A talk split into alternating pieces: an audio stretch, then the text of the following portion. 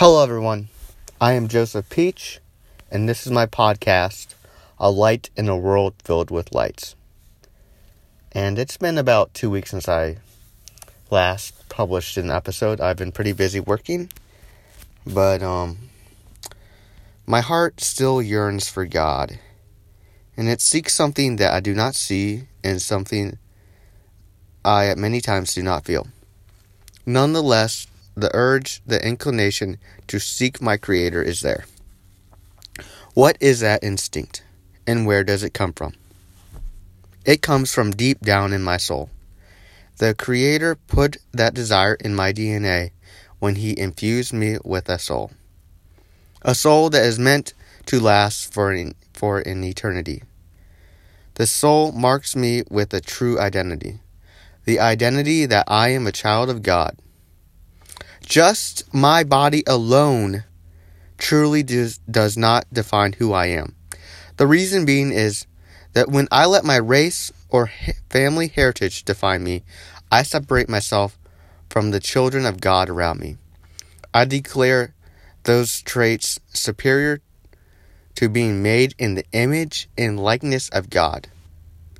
The fact of the matter is the more I reject God and run from His grace, the more of an animal I become. I lose sense of my soul and it is numb to me.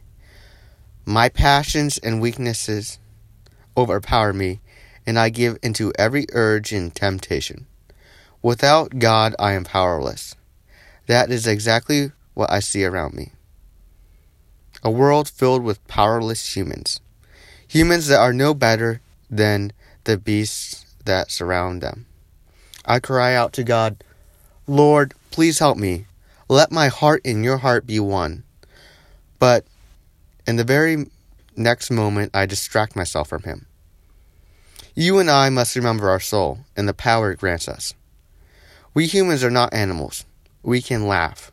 Animals cannot. And like God, we can produce art. Animals cannot most of all, the counterpart of the male human, the female, which is the he- female human, can grow and nurture a soul inside them. And the utmost respect and appreciation should therefore be shown to women.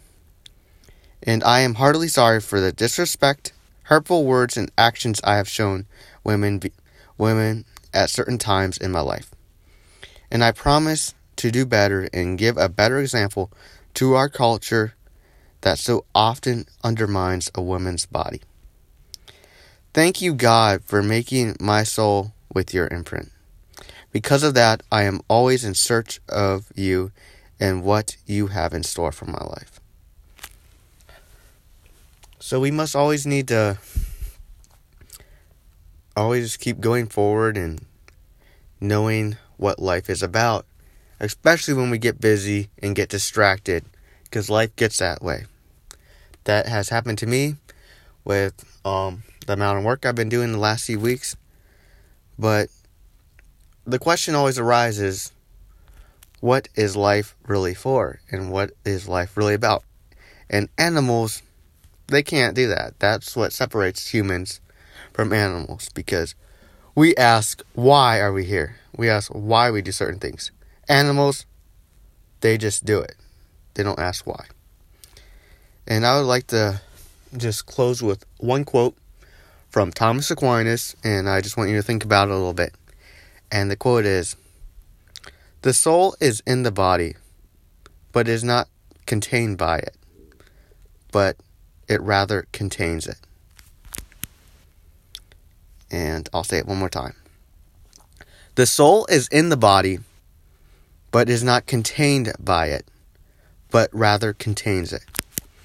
And I hope you um, think about that quote a little bit and think about your soul and your yearning for your Creator.